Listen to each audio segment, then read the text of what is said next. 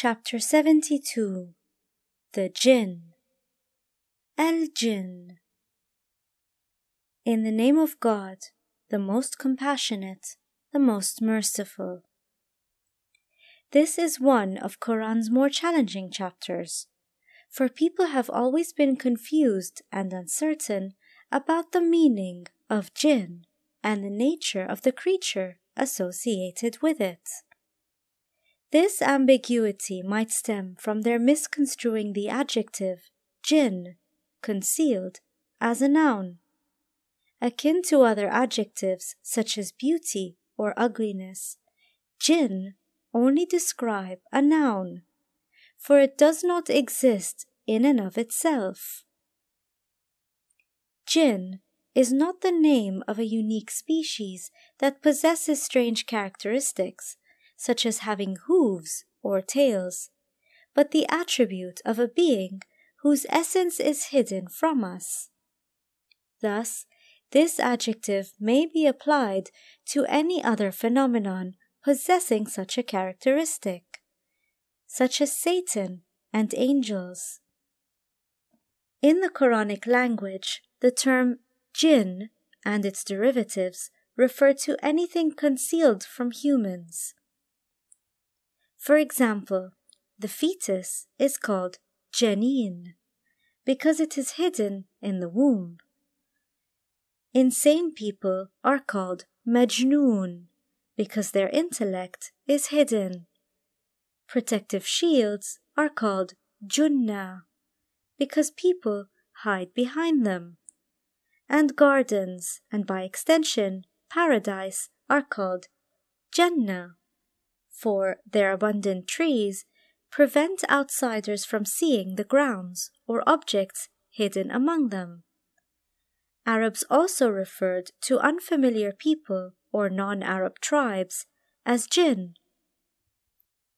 We must stop conceiving of jinn as a strange creature that usually appears at night in scary, dark places in order to comprehend the Quran's position. This chapter introduces several kinds of jinn and speaks on behalf of all concealed and invisible beings. Some parts of the discourse are about humans, whereas others seem to be about different energies in the world or celestial and material objects that affect Earth's existence. But as the details of these issues are incomprehensible, they cannot be explained in such clear terms, as is the case with the more basic issues related to nature or material things. Say, O Prophet, it has been revealed to me that a group of jinn listened in and said to their fellows upon their return, We have truly heard an amazing recital.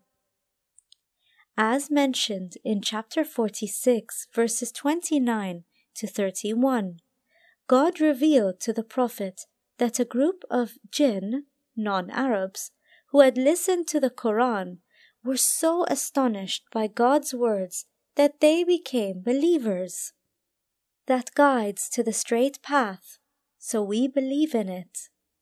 We will never ascribe partners with our Lord. They declared they would never take partners with God, for they had grasped the essence of the Quran's monotheistic message. As a result, they vowed to obey only God and to consider only Him in all of their intentions and deeds. They realized they had found the source that liberates them from being dependent upon anybody or anything else. And we believe that He, exalted be the glory of our Lord, has taken neither a spouse nor a child. Exalted be the glory of our Lord denote the One who has created the universe with his willpower in such a way that our Milky Way galaxy resembles a drop of water in an ocean comprising billions of galaxies. This verse emphatically rejects the Christian doctrine of the Trinity Father, Son, and the Holy Spirit. God's sublime nature transcends all such polytheistic attributes. This group of jinn proclaims their belief in the Quran and rejects false beliefs, such as worshipping Jesus, Mary, or the other so called deities in which some people may believe. Our Lord is transcendent and impeccable, and no partners should be associated in his worship. Although the fools among us used to utter outrageous falsehoods about God, only foolish people, Safih, spread false beliefs and unjust words about God. This word is sometimes used to refer to children who have not yet reached the age of maturity, too. Their exceedingly outlandish beliefs are highlighted by the word shatatan, meaning to go extreme and we had thought that no human or jinn would speak a lie about God. They believe that since the truth has been revealed, false beliefs should be renounced forever. Some male humans in the past had sought refuge with men of the jinn, but they only increased them in misguidance. Here, Rijal refers to a group of men, and jinn, although it sometimes refers to humanity in general as well. What does this verse convey? Based on some exegetes' research, men of the jinn refers to rulers who pretend to serve the community while their true and concealed intention is to preserve their own power. If this interpretation is accepted, then one may conclude that the verse reveals humanity's inclination to deceive itself by believing the lies and empty promises of demagogues instead of seeking the truth and following God's words, thereby empowering such individuals even further. As the Quran attests, transgressors may talk about God, religion, and the Quran, but their concealed intentions do not benefit Islamic society. Rather, they corrupt it.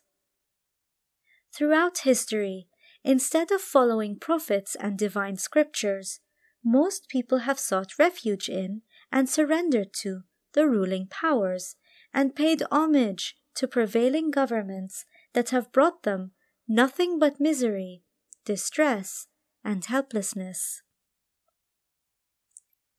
They, humans, thought, as you thought, that God would not raise anyone as a messenger. Just as you have rejected this prophet and denied outright that God would raise a man to prophethood, they also assumed that God would not raise a prophet.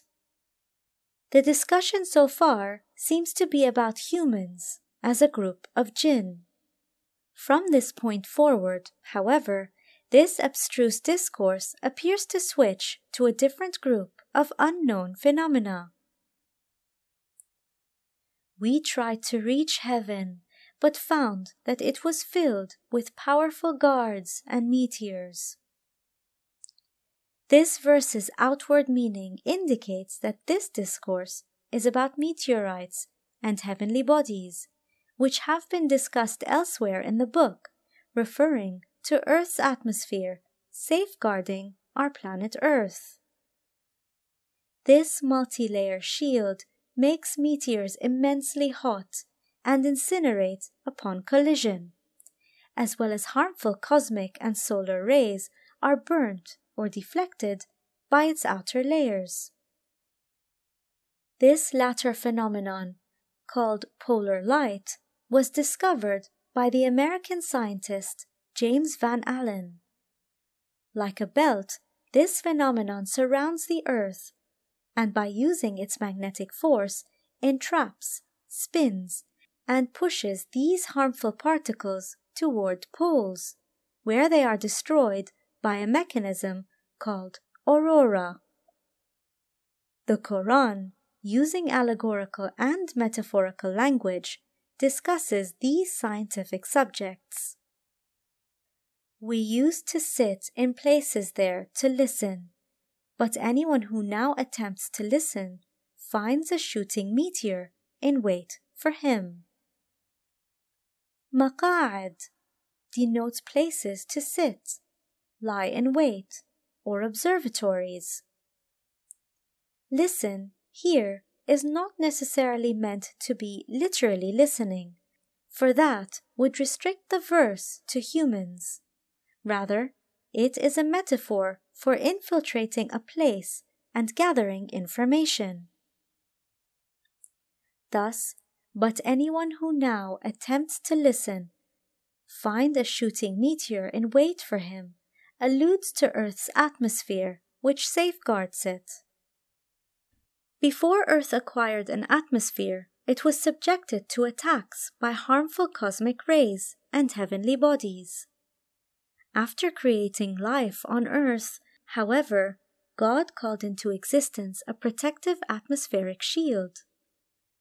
Even the sun's rays, the essential source of life, contain harmful spectrums like ultraviolet light that are deflected, while beneficial spectrums are allowed to enter. Using the language of engendering and creative power, the verse declares that the jinn can no longer penetrate Earth's atmosphere because flaming stars will burn them up. It is as if a force is lurking around, just waiting to shoot them down. We do not know whether harm is intended for those on earth or whether their Lord intends to guide them. Jinn are not privy to what transpires on earth because they cannot penetrate its atmosphere. But supposing that life is the exclusive domain of humanity, as well as of other known creatures, is utterly false. The Quran emphatically states that the whole world is alive, for everything in or on it prostrates to God, despite the fact that humans cannot perceive them chapter 17, verse 44. Therefore, we are not this planet's only intelligent beings, for other creatures, in ways unknown to us, have different degrees of intelligence. When Earth's protective shield was established, jinn were prevented from influencing the planet. However, we cannot ascertain the reality of such matters. Some of us are righteous and others are not, for we follow different paths. Using creative cosmic language, this verse introduces another group of jinn, some of whom are classified as salih, useful, the opposite of fasid, corrupt, while salih repairs, improves, and restitutes. Fasid, corrupts, spoils, and decomposes. Cosmic rays announce in a language that humans can understand that some of them are beneficial while others are not, thereby highlighting part of the sunlight spectrum reaches Earth, and other parts that harm life do not. We know that we can neither frustrate God on earth nor escape him by fleeing. They declare that God is absolutely the powerful one, that they are subservient to his rules and powerless to flee beyond the protective order that he has decreed. Harmful rays or other corrupt forces cannot destroy humanity's existence, for the order governing the world cannot be circumvented. In other words, they have surrendered to his command and are surrounded by His order. When we heard the guidance, we believed in it. Whoever believes in his Lord does not need to fear any loss or injustice. Those who believe in God will not suffer any decrease or decline, be frustrated in their efforts, or be impeded by anxiety or distress. Some of us have surrendered to God, and others have surrendered to those who are unjust. Those who submit have sought out the right path. The Quran employs the pronoun anna, we, nine times in this chapter to cite the different kinds of jinn and various hidden and concealed phenomena. Muslim denotes being submitted to God's order, whereas qasit refers to one who is unjust, deviates from the right course, and breaks the law. Those who have submitted to the truth and surrendered to God's imperative are on the path of spiritual growth and perfection. Whereas those who are unjust will be fuel for the hellfire. The qasits are not just randomly cast away, for they have earned that fate through their own nature. By analogy, carpenters use a piece of wood's best part to build chairs, but discard or burn those pieces rendered useless. A piece of wood crafted into a beautiful chair gains an elevated status because it is useful, whereas wood scraps, whose existence has not been advanced, will be burnt. Such is the case with humans. For in God's order, those who repel the truth serve no purpose and thus are discarded. If they had taken the right path, we would have given them abundant water. If they had taken the right path appears to be a statement of protest interjected into the narrative. In the Quran, istaqamu actually connotes being on the straight path and behaving in accordance with the principles of Tawheed.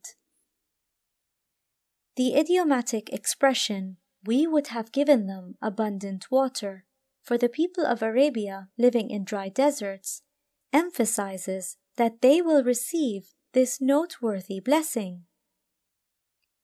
While this verse's exoteric interpretation may point out how humans' deeds impact nature, it neither negates nor rejects its esoteric and hidden meaning known only to God.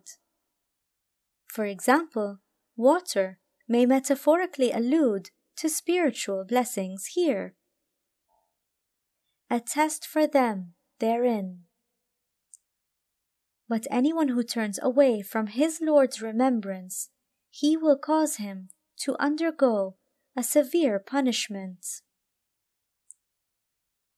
A test for them therein can be interpreted in two ways. Being showered with blessings and comfort is a trial for those who possess such things, or that fihi, therein, refers to the ways of submission versus those of acting unjustly. Either way, the concept of God testing humanity is present. The Quran cites Prophet Solomon as declaring that God has blessed him with his bounties to test whether he is grateful. Chapter 27, verse 40. And chapter 8, verse 28 reminds people that their property and children are their trial.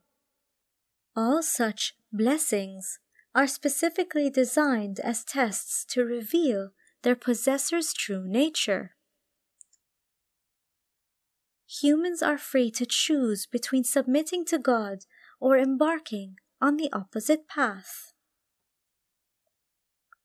The severe punishment noted in this verse begins when one turns away and distances oneself from the truth. As this distance increases, one's ensuing remoteness from God and deviation from the true path continues to grow exponentially. Those who fail to remember their Creator can no longer approach perfection, which in and of itself is a punishment. As stated earlier, they bring this punishment upon themselves via their deeds by becoming more and more remote from their own essence. Places of worship are for God alone, so do not invoke anyone therein other than God. Places of worship, masajid, here denotes any place in which God is worshipped, be it synagogues, churches, or mosques. Since worshipping is His exclusive domain, no other names, including those of His chosen people, such as prophets and imams, who deserve the highest degree of veneration and emulation, should be invoked along with Him. Because doing so is tantamount to polytheism. Some Christians may invoke Jesus or Mary and beseech them instead of God. And some Muslims may invoke the Imams during their post prayer supplication. All such attempts have no place in Islam, and Tawheed, emphasis on invoking only God's name wherever He is worshipped. When God's servant stood up to pray to Him, they crowded and swarmed around him. They crowded and swarmed around him denotes people cursing, slandering, and uniting against him. Such behavior is prevalent in most religions, and history records the fate of those who advised Christians to worship and beseech only God instead of Jesus. Many of the true monotheists who invited people to Tawheed and implored that only God be worshipped were killed, sometimes by being burned alive. Regrettably, the history of religion shows us that humans have always wanted to associate one or more partners with God. In their quest for faith, humans have always resorted to intermediaries and become angry if they are asked, Why do you not implore God instead? Could Imam's shrines and the ground on which worshipper prostrate even remotely replace God? Instead of worshipping their grave sites and urging them to resolve our problems, the Quran lucidly advises humanity to implore God alone, the ever living and the self existing. Say, O Mohammed, I only pray to my Lord and do not associate anyone or anything with him. This verse emphatically instructs humanity to call only upon God, as Prophet Muhammad did. For example, he never invoked Prophet Abraham on the grounds that he was the father of monotheism. Say, I have no power to cause you harm or bring you to the right path. The omnipotent Lord emphatically commands the Prophet to inform people that they are responsible for their own fate because, given that the outcomes of all affairs rests with God, the Prophet cannot help those on a wrong path grow in spiritual perfection. Say, No one can protect me from God, nor can I find any refuge beside Him. The Prophet is told to inform people that, just like them, he is also in constant need of God and would never seek refuge elsewhere. Those whom they invoke are themselves seeking means to approach their Lord, even those who are nearest. Chapter 17, verse 57.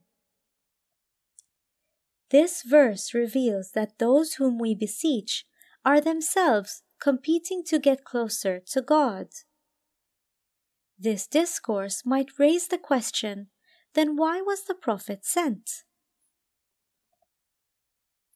I only deliver what I receive from God and His messages.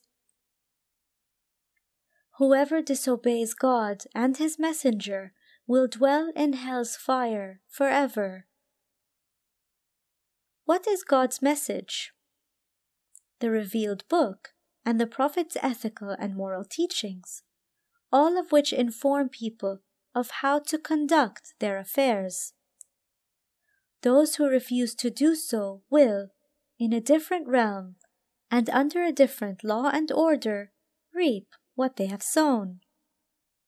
This verse and similar ones signify this matter's serious nature and proclaim that those who embark on any other path will be deprived of the blessings of His established order.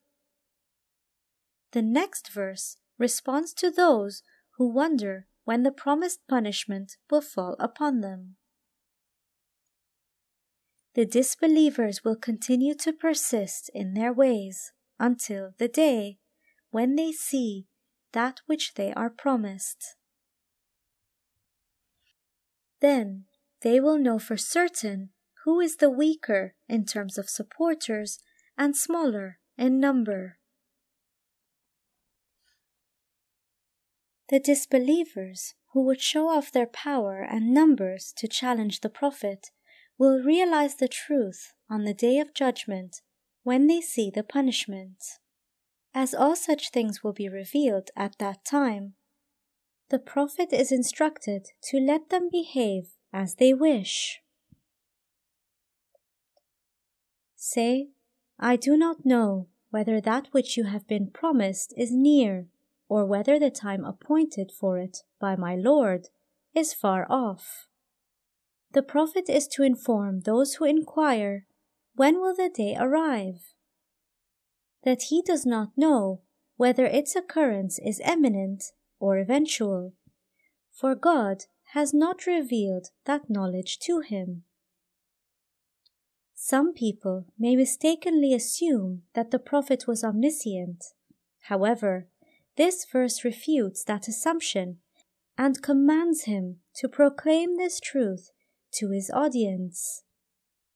For he alone is the knower of the unseen, and he discloses his secret only. God, the only knower of the unseen world, reveals only to the messengers of his choice, and he appoints guards who go before him and behind him. He reveals to prophets some of its tidings, but never all of them, either through his emissary, Archangel Gabriel, or directly, so that they may guide people to the right path. This verse signifies that while Gabriel is God's emissary to the prophet, the latter is the conduit of God's revelation to people some people believe the Quran to be Muhammad's words, spoken after he had experienced an inner transformation within his conscience. If the Quran were the result of Muhammad's thoughts and reflections, how could the unadulterated nature of its message be assured? This verse answers this and similar questions unequivocally. Whenever God sends a messenger, he designates guards to ensure his revealed message's integrity and its transfer to the intended audience, thereby preserving its authenticity. To ensure that they deliver his Lord's message, he knows all about them and takes account of everything. Similar to the different forms of energy that reach the world in exactly the right amount. Divine revelation is also transmitted unadulterated. Quran tells the Prophet not to be hasty in trying to repeat the revelations, for preserving them in his faculty of discernment and bringing them to light, rest with God, which underscores the fact that he was merely its recipient, as opposed to interjecting his own understanding into them. Their passive roles as literal word for word transmitters of the divine revelations does not belittle their exalted positions. For being chosen and honored to fulfill such a role is a blessing bestowed upon very few men. This chapter's main theme was Tawheed and ordering people to reject polytheism, and it concludes by emphasizing the integrity and authenticity of the Quran.